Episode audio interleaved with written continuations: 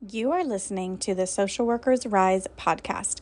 This episode is brought to you by the Rise Directory, connecting clinical supervisors to the next generation of mental health providers. Are you a clinical supervisor? Then you are invited to join us as one of the founding members. Tap the link in the show notes for more details. Hello, my name is Katherine Moore, social worker, mom, coffee lover, and founder of Social Workers Rise, where we inspire social workers to connect, expand their knowledge, and change more lives than they ever thought possible. I'm so excited you found my podcast. We will talk everything social work on every level from micro to macro. We will hear the stories of social workers who are doing big things, learn new skills, and most importantly, give you actionable steps to make a difference today. Let's go.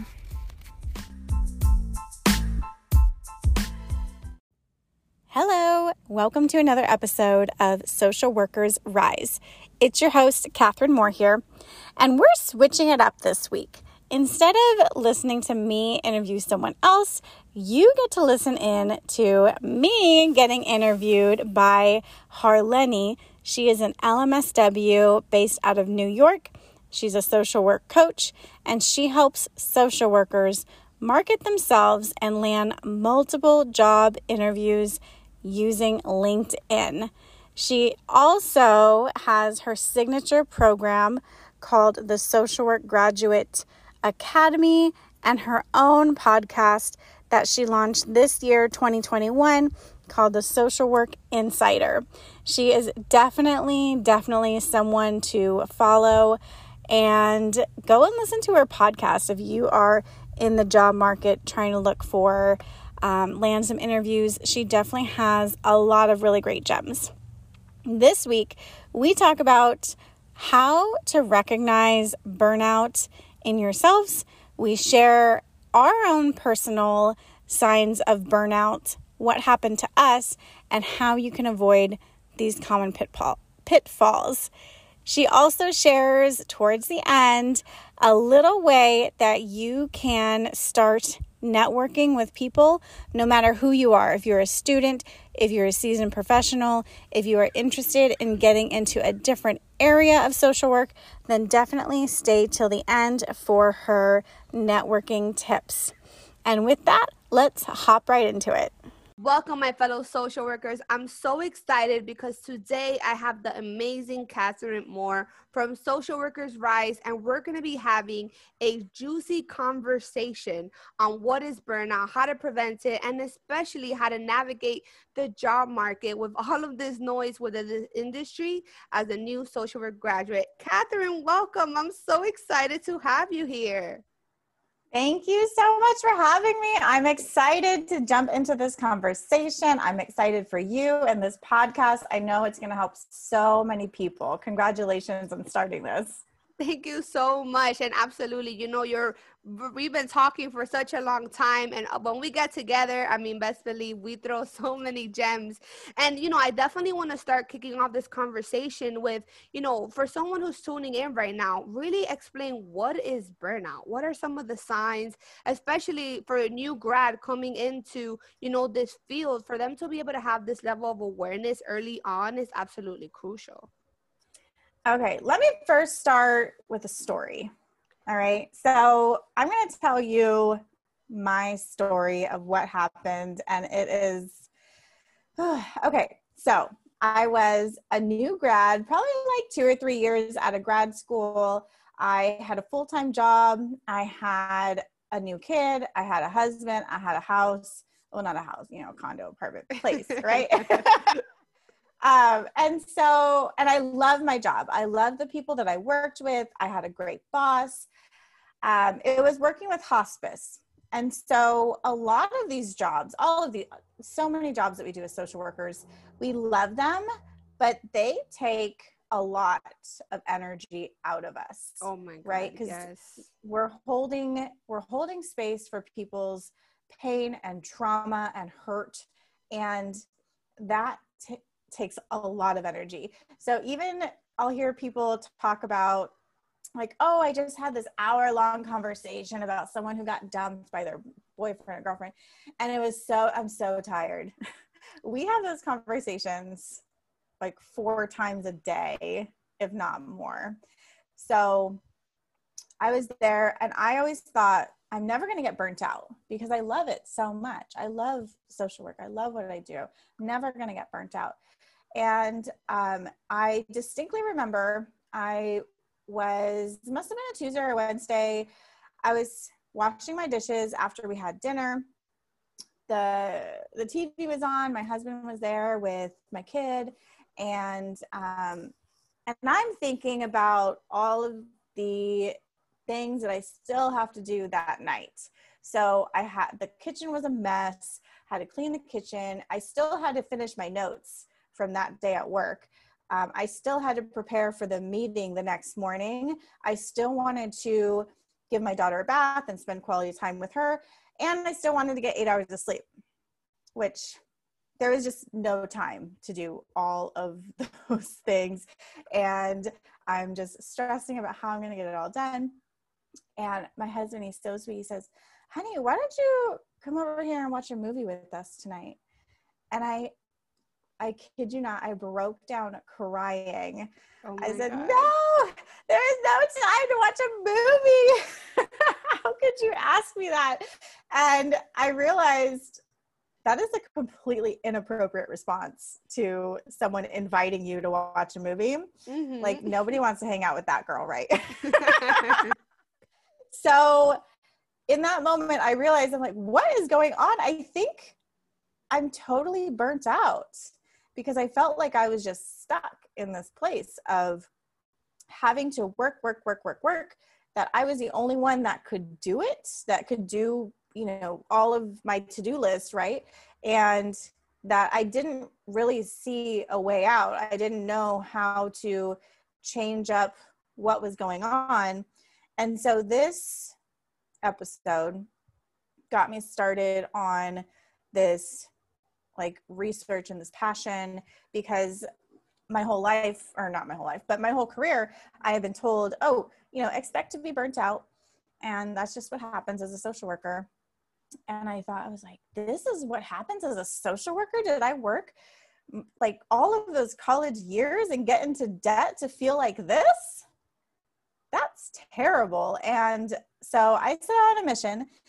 One of my pillars is to just change that narrative, is to eliminate this, this narrative that we have to be burnt out. And there's just a lot of different things that go into that. So to answer your original question, burnout is actually a medical syndrome. Your doctor can diagnose you with occupational burnout. And, you know, there's different qualifications that that they're looking for, you know, just like we do in the D S M. But essentially, you know, if you are feeling easily irritated, if you are feeling even apathetic, if you are having a decreased amount of efficiency at your work, if you're just not being productive, if you're not really being present.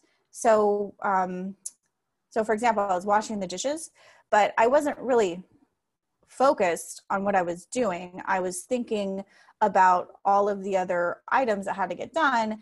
So it's the same thing if you're at work and you're with a client, you're not really being present because you're thinking, shoot, they better not say something that's going to have to trigger a report because then I just don't have time for this report.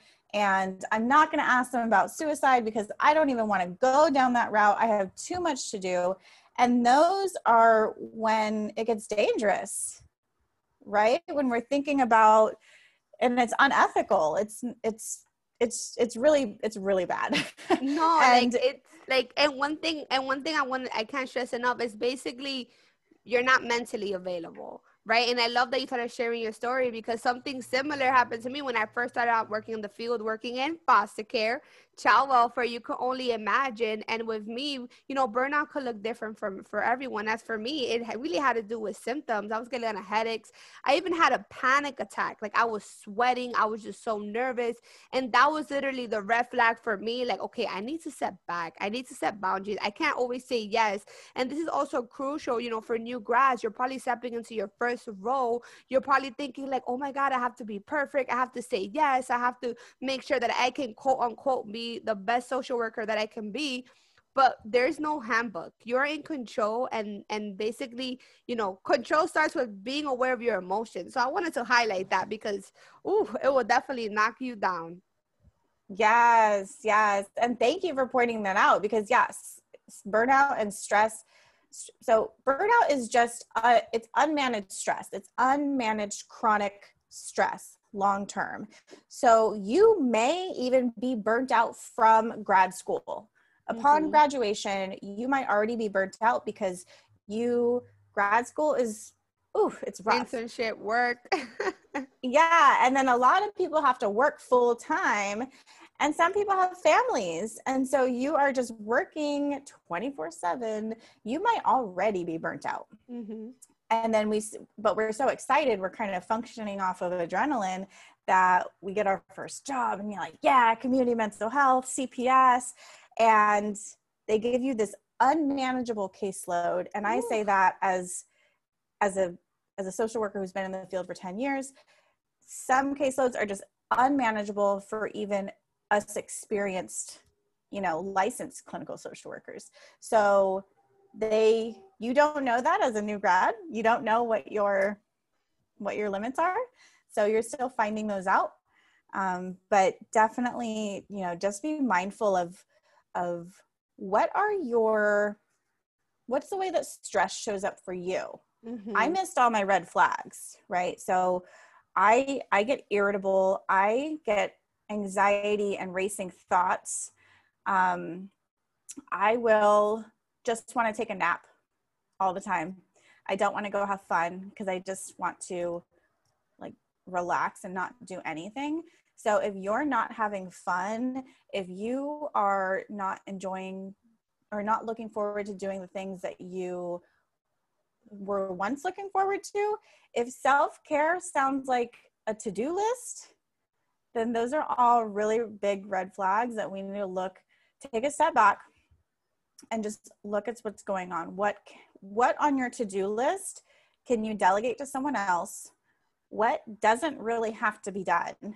Because a lot of times we have these unrealistic expectations for us, for ourselves, and something has to give. So what doesn't have to be done? And then what can be done later?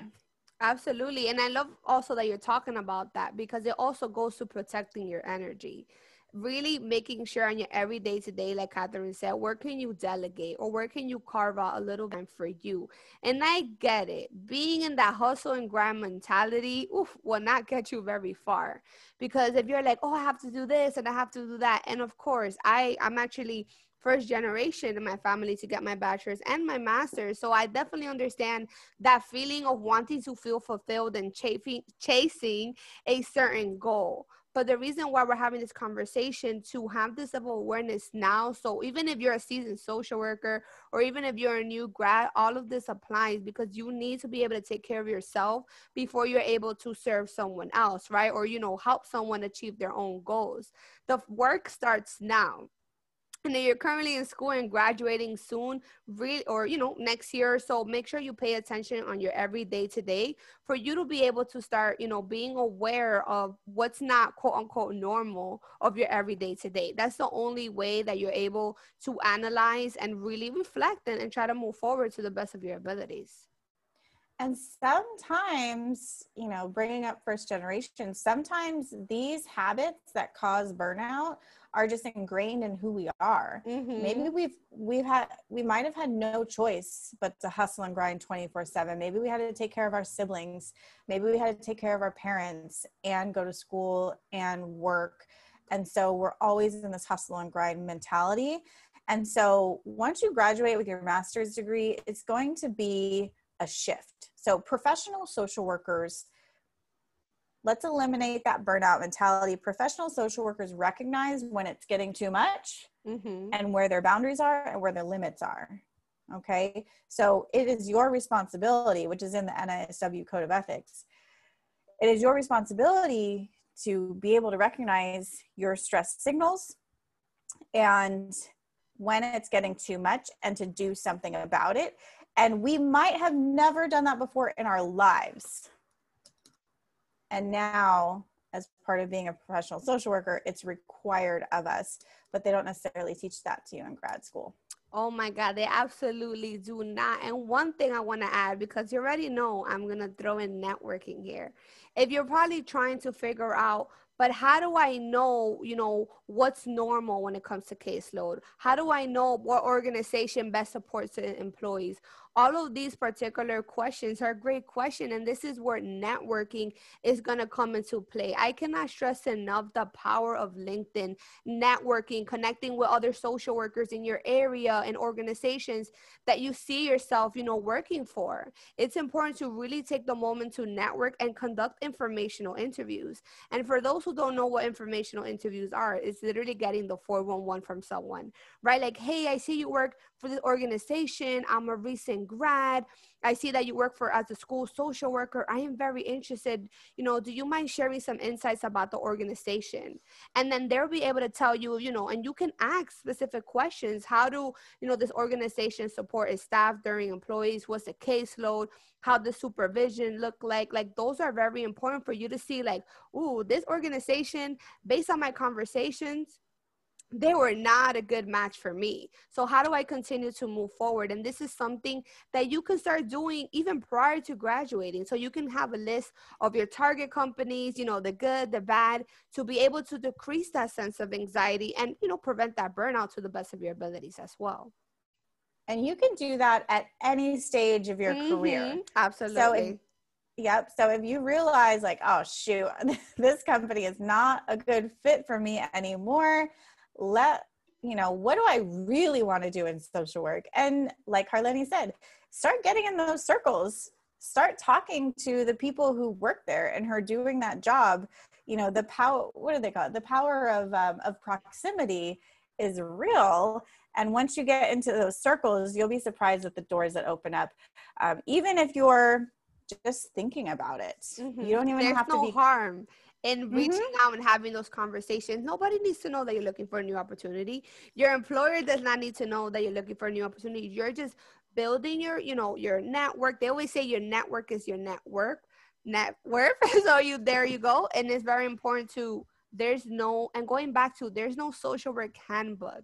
If you're in an organization and it's been three months and you are getting extremely burned out and you're like, this is not for me, it's okay to change your field. It's okay to change your scope of practice, your population. There is no handbook.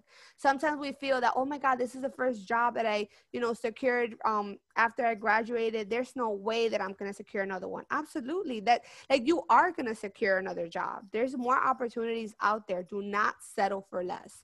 You invested your time, your energy, and money in your degree. Do not let, especially this industry and all of the noise within this field, consume you. You're in yep. control. Yep, agreed. And if you have gotten hired out of grad school and you're like, eh, I don't know about this place, look, you know, start looking for another job. There's no, you don't have to stay there for your full licensing hours. You don't have to stay there for any set amount of time. You know, this is your life. Okay, make your life what you want it to be. Don't just, you know, take whatever is handed to you straight out of grad school. You might need to, I get that. Get mm-hmm. the job, get hired, get experience, and then use that experience to then grow. Yes. You won't know unless you try, because I, I've had conversations, you know, with many social workers and social work students kind of feeling overwhelmed because they don't know how to proceed next in their career. You won't know unless you have conversations. You won't know unless you expose yourself to that particular population or setting, right? It's, it always comes down to the thoughts that, you know, the story that we tell ourselves, right? And this is going back also to burnout. Sometimes we feel that we're like trapped and that we can't, you know, find a way out. You can.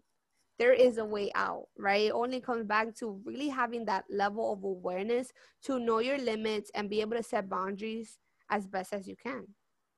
And Harleni, this way of thinking is completely new. I don't know about completely, but very new in the social work industry, because a lot of the people that I spoke to that have been social workers for twenty, thirty, forty years, they don't really think like this. Mm-hmm. They're very like dedicated. They're kind of like, I made my bed, I gotta sleep in it type thing. Oh my God. Um, so, so this, this way of thinking is very new.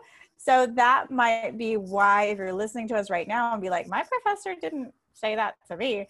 Um, it's because it, you know, we're changing the narrative here. Listen, Katherine and I, we're both on a mission. We want to elevate this profession to the best of our abilities. And absolutely, there's going to be, you know, some social workers or even leaders within social work that you may not be in agreement, but just know, you know, going back to network, there is more than one particular, you know, uh, let's say, like message, right? It's really going back to what message is going to feel in alignment to you. I could say something, Katherine can say something, somebody else can say something, right? Going back to, there's so much noise within this field. The best opportunity that you can do for yourself is be able to reflect and, you know, put yourself back and just give yourself a moment to think and process what route feels in alignment to you. If not, you create your own. This is your path. This is your journey. There's no right or wrong answer. Or right yep. or wrong path, pretty much. Yep, exactly. And if you are in that cycle of burnout, you are not able to think clearly about what you want, where you're going, what your goals are, if what you're doing right now is in alignment with where you want to be going. So that's why, you know, it's so important to just take that time for yourself to do whatever feels good. Um, well, I'm gonna take that back. Do effective self-care that you enjoy. So that's going to be anything like exercising, building relationships with your friends and families, um, getting outside, getting into nature, laughing. Some physical affection is never hurt. It never hurts. uh, what else is there? There's so many ways that are healthy ways of doing self-care. And now that the economy is reopening, it is much easier to kind of get out there and get out of the house. So that is a good thing for us. Absolutely. And, you know, I love that we're basically ending with, with strategies on how to implement self-care. You know, self-care looks different for everyone. I mean, for me, my form of self-care, I throw myself dance parties. Like, I, I'm, I, I swear, like, I always, like, blast music and I just dance because, you know, dancing makes me feel good, you know, build those endorphins.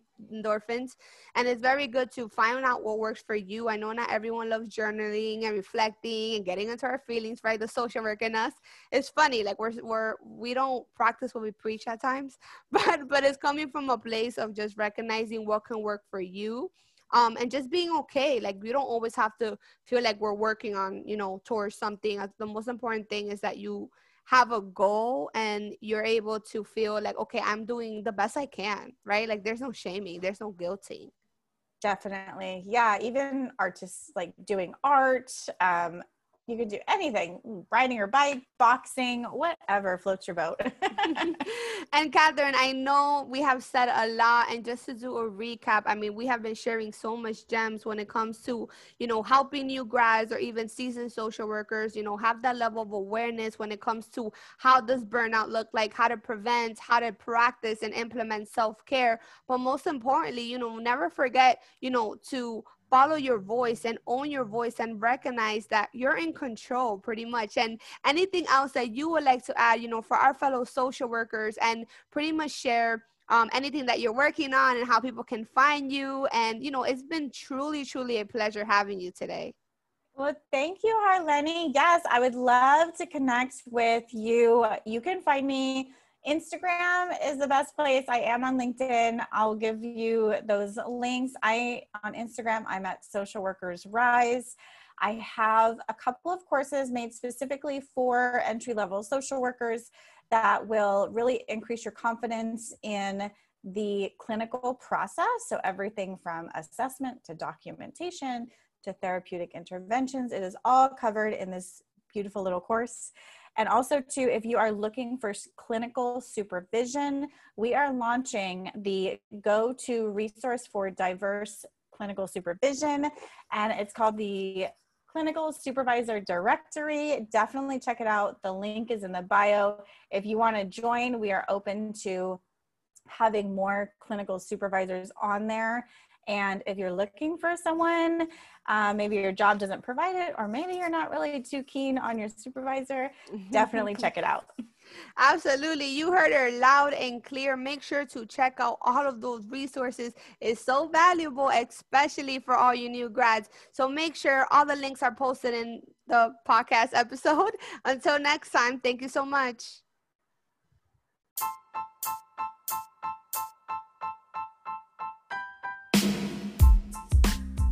Thank you so much for listening to another episode of Social Workers Rise. If this episode helped you, please help me spread the word by leaving a review wherever you listen to your podcast and share that you're listening. Tag me on social media. I love it. I will repost and reshare. I love it. Social currency is free, but it is so valuable. Also, I'd love to hear from you on Instagram. I really do respond. I really do love it when you give me your feedback. Lastly, this is not therapeutic advice or business advice or any other kind of personalized advice. To get that, you definitely need me as your coach. So please, again, reach out to me on Instagram. I can't wait till next week. I will see you then. All the love. Bye.